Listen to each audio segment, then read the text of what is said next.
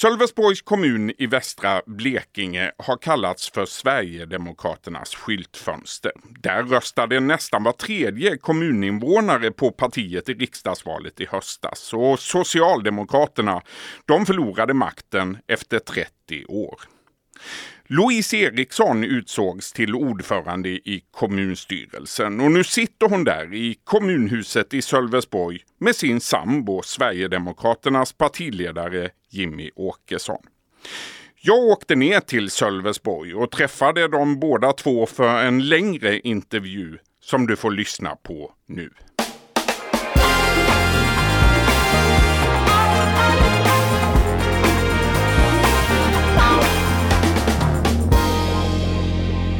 Louise Eriksson, jag börjar med dig. Det har stormat en hel del kring Sölvesborg den senaste tiden får man säga. Det har handlat om prideflaggan, det har handlat om utmanande konst, om eh, böcker på andra språk.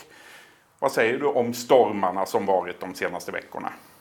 Vi har ju antagit ett program i samstyret som vi har klubbat i kommunfullmäktige som innehåller 220 punkter. Och det är 220 punkter där vi vill reformera omsorgen, eh, utbildningspolitiken, tryggheten, näringslivspolitiken, migrationen och så vidare. Det här är ju små, ofta symbolfrågor som man har snöat in sig på. Jag, jag brukar tänka att det, det kanske handlar om att man kanske inte hittar så mycket smaskigt i det här programmet som man har att kritisera och då väljer man att överdriva, eh, använda sig av halvlögner eh, för att skapa någon form av halmgubbedrev som man, som man väljer att argumentera emot. Jag tycker att det är ganska bisarra drev som har varit faktiskt. Vilken fråga blir nästa att röra upp känslorna tror du här i Sölvesborg?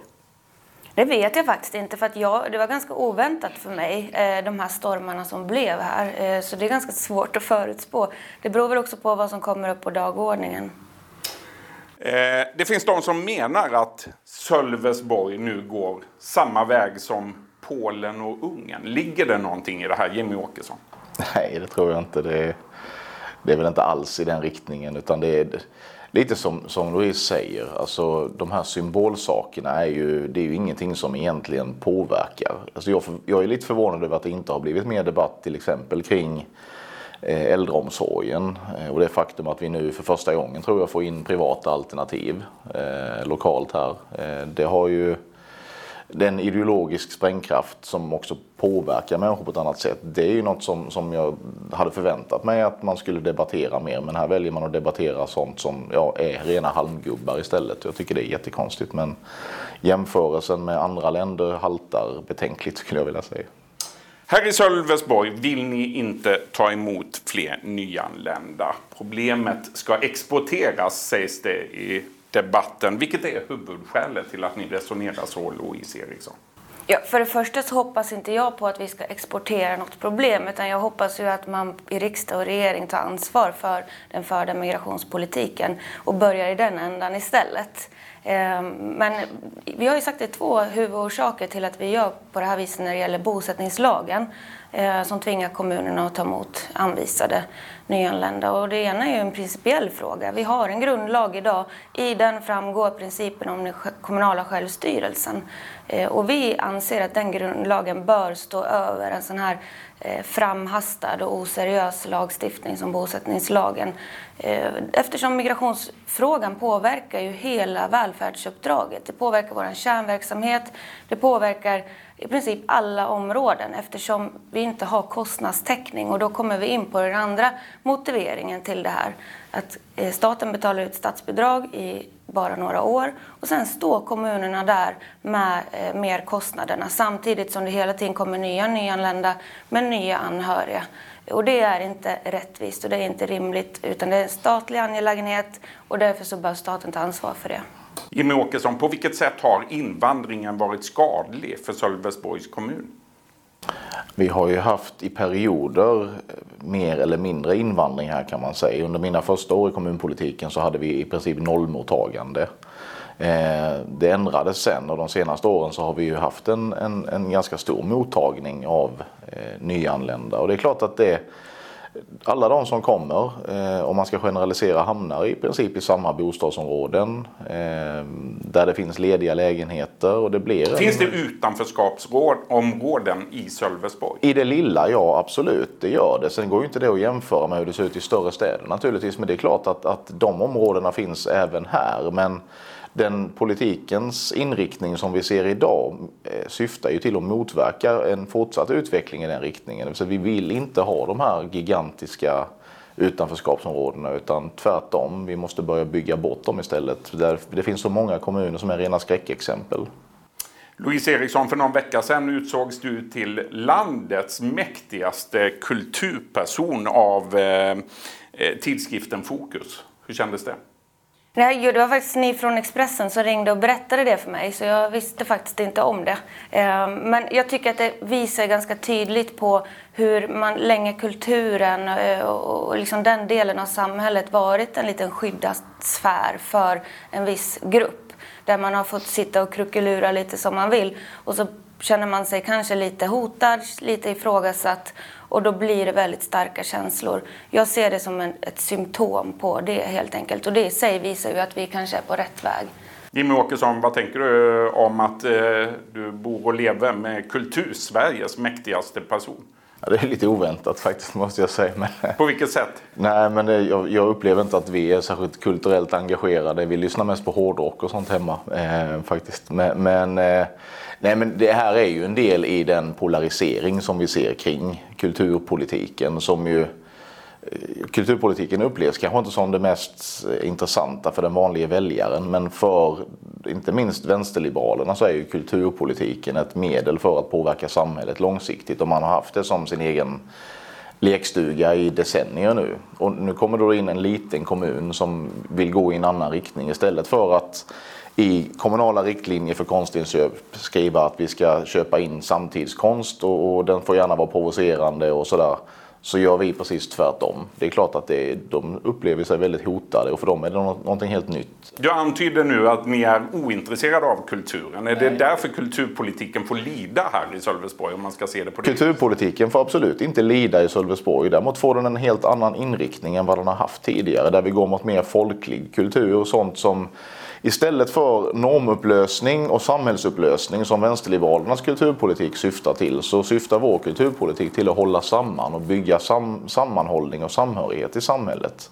Det, det är det som är den, den liksom springande punkten, det är det som är skillnaden mellan vänster och höger eller vänsterliberalism och konservatism i, i kulturpolitiken. Och jag tror så här, om jag bara får tillägga det, om vi återkopplar till det som vi pratade om innan, om de här stormarna som har varit. Att, eh, om, om man frågar vanligt hedligt folk om man vill ha eh, vad man vill ha i det offentliga rummet. Vill du bli provocerad i det offentliga rummet eller vill du känna harmoni och glädje och gemenskap med bygden? Så tror jag att väldigt få kommer välja det förstnämnda. Jimmy Åkesson, vilka politiska budskap ser du i prideflaggan? Alltså för mig så är det ju en uppblåsbar elefant som fick symbolisera mig på Pride-scenen i partiledardebatten inför valet förra året.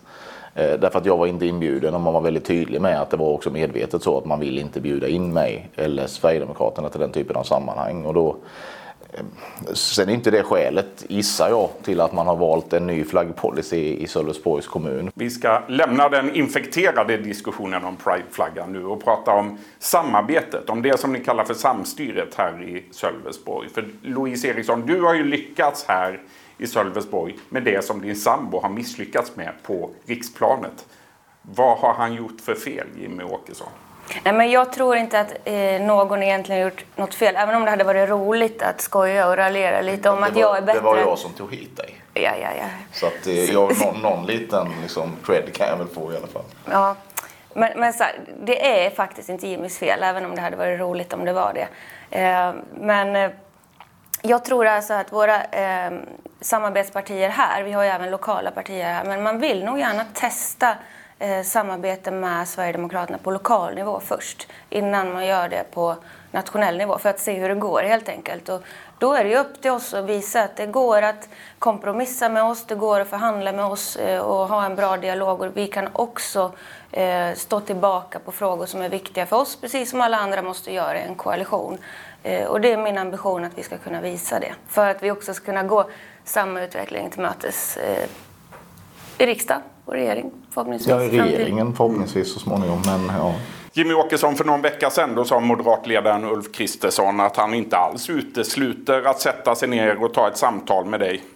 Efter det beskedet, har du eller dina medarbetare tagit någon kontakt med Moderaterna för att få till ett sånt här första samtal med moderatledaren? Nej, det har vi inte gjort. Vi har haft fullt upp med eh, inte minst budgetarbetet här nu som upptar nästan all tid under, under hela september. Eh, men, men, det är ju ett nytt besked. Vill du ha ett sånt möte? Ja, men det är väl klart att det är ju fullt rimligt att vi, om vi nu på riktigt ska utmana den här vänsterliberala majoriteten vi har i riksdagen, så måste ju jag och Ulf Kristersson sätta oss ner och prata om framförallt det som vi kan komma överens om. Ungefär som jag och Eva Busch Thor gjorde i somras, där vi pratade om fyra, tre, fyra punkter där vi har gemensamma utgångspunkter eh, och borde kunna komma överens och genom det sen sätta tryck på regeringen och samarbetspartierna. Louise Eriksson, när tror du att vi får se ett organiserat samarbete mellan SD och M även på riksplanet? Jag vet inte, det hänger, men det märks ju nu, så som Jimmy är inne på lite, att den här situationen idag där Jimmy och Ebba käkar köttbullar eller vad det nu var och, och där Ulf går den här eh, riktningen. Eh, det tyder ju på att väldigt mycket har förändrats bara på några år. Det, det kanske var ganska sannolikt, osannolikt bara för några år sedan. Eh, och då kan man ju tänka sig att om några år till då har vi ju gått ännu längre i den här utvecklingen. Men eh, man kommer ju behöva Sverigedemokraterna. Eh, annars kommer det bli ganska svårt att regera det här landet i en konservativ anda. Och då kan man ju bestämma sig för att man inte vill göra det. Men då tror jag inte att väljarna blir särskilt glada. Så Moderaterna har ju två val. De kan ju inte klara det här på egen hand, så är det. Men vill Ulf Kristersson ha regeringsmakt eller regeringsinflytande. Då kan han ju antingen försöka återskapa den här gamla alliansen med de partier som svek till förmån för Socialdemokraterna eller så närmar man sig oss och försöker få en, ja, ett trepartisamarbete på något sätt för att skapa majoritet. Och det är ju inte jättelångt borta. I den senaste mätningen i var det SVT Novus så hade ju faktiskt den här konservativa treparti konstellationen egen majoritet. Så det kan mycket väl bli så efter nästa val och då utesluter inte jag att det också blir ett, det som blir underlag för regeringsbildning. Det är ju en parintervju det här. Ni är båda toppolitiker på högsta nivå i eh, rikspolitiken respektive på kommunal nivå. Samtidigt är ni föräldrar. Ni har en femårig son där hemma, Nils. Hur får ni livspusslet att gå ihop? Jimmy Åkesson. Får vi det?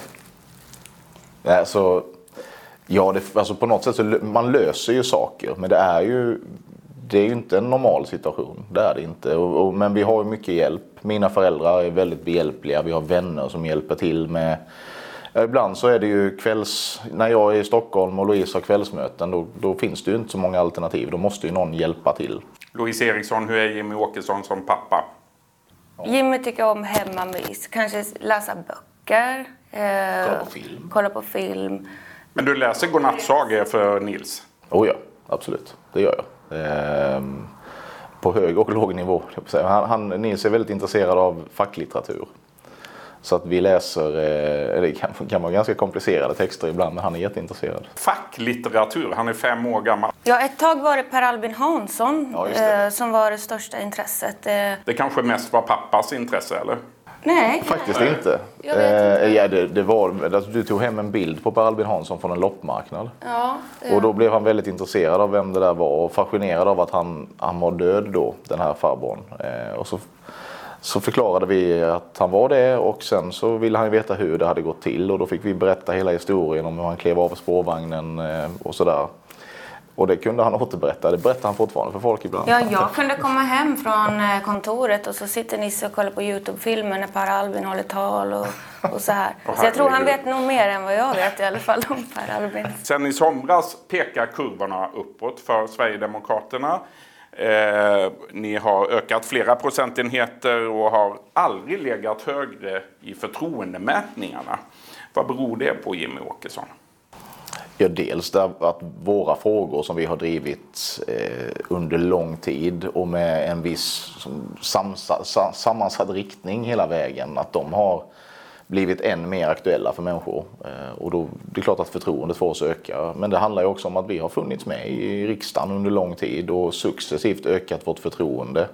Eh, och det är ju egentligen en utveckling vi har sett under hela den här tiden som ännu inte har stoppat helt enkelt. Och jag tror inte att den kommer att stoppa än. Jag har sagt att vi är i grunden så hävdar jag att vi är åtminstone 30 parti. Vi skulle kunna komma upp på de nivåerna. Eh, det handlar om att bygga just förtroende och det, den kurvan pekar ju i rätt riktning. Det finns de som menar att eh, det grova gängvåldet, skjutningar och bomber att det gynnar er. Ligger det någonting i den analysen tror du? Det gynnar ju ingen eh, såklart att människor skjuter på varandra. Och att en del menar att människors rädsla som uppstår till följd av alla de här händelserna den oron som människor känner, att det gynnar Sverigedemokraterna. Men det är klart att vissa känner ju oro, men jag tror inte att de allra flesta människor går runt och är oroliga för gängvåldet för, e- för sin egen del. Däremot så ser man ju vad den förda politiken har gjort med det svenska samhället. Och det är inte, handlar inte om oro, det handlar tror jag i väldigt hög grad om ilska.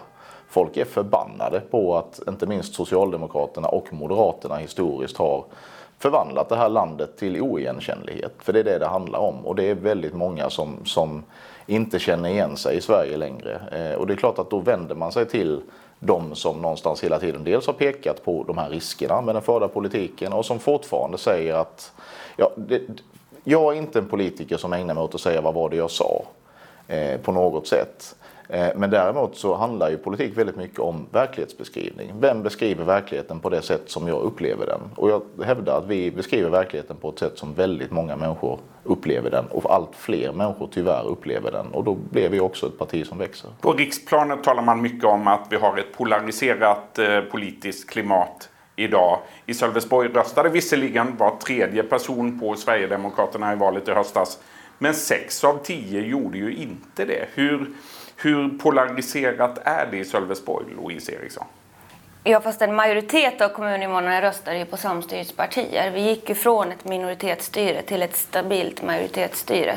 Så att vi har ju en majoritet av kommuninvånarna bakom oss i den politik som vi för och som vi eh, i stort är faktiskt överens om. Ehm, men polarisering, jo det är klart att det finns en polarisering eh, även i Sölvesborg men jag upplever att det är en ganska liten men högljudd klick. Eh, det finns också väljare, alltså socialdemokratiska väljare som har en nyfiken syn på vårt styre som vill veta vad det kan leda till utan att, att ha de här eh, ilskekänslorna och, och, och sådär. Utan polariseringen idag, så som det utvecklar sig med medien bara de senaste veckorna, det upplever jag mer går mellan Sölvesborg och kanske Stockholm än Sölvesborg internt. Eh, jag upplever att vi har, eh, vi har ett brett stöd i den här kommunen och det är faktiskt på riktigt.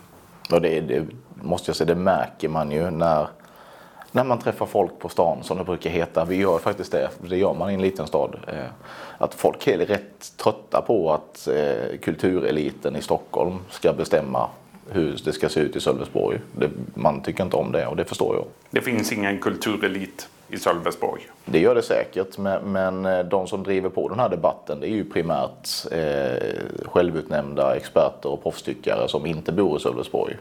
Eh, och jag håller faktiskt med. Jag tycker att de kan, de kan sköta sitt där de bor, så sköter vi vårt här. Säger alltså Jimmy Åkesson och Louise Eriksson. Stort tack för den här intervjun. Tack.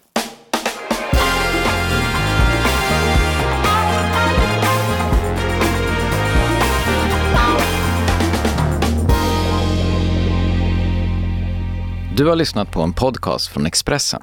Ansvarig utgivare är Klas Granström. Ett poddtips från Podplay. I fallen jag aldrig glömmer djupdyker Hasse Aro i arbetet bakom några av Sveriges mest uppseendeväckande brottsutredningar.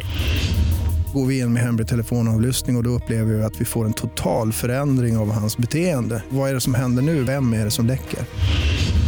Och så säger han att jag är kriminell, jag har varit kriminell i hela mitt liv men att mörda ett barn, där går min gräns. Nya säsongen av Fallen jag aldrig glömmer på Podplay.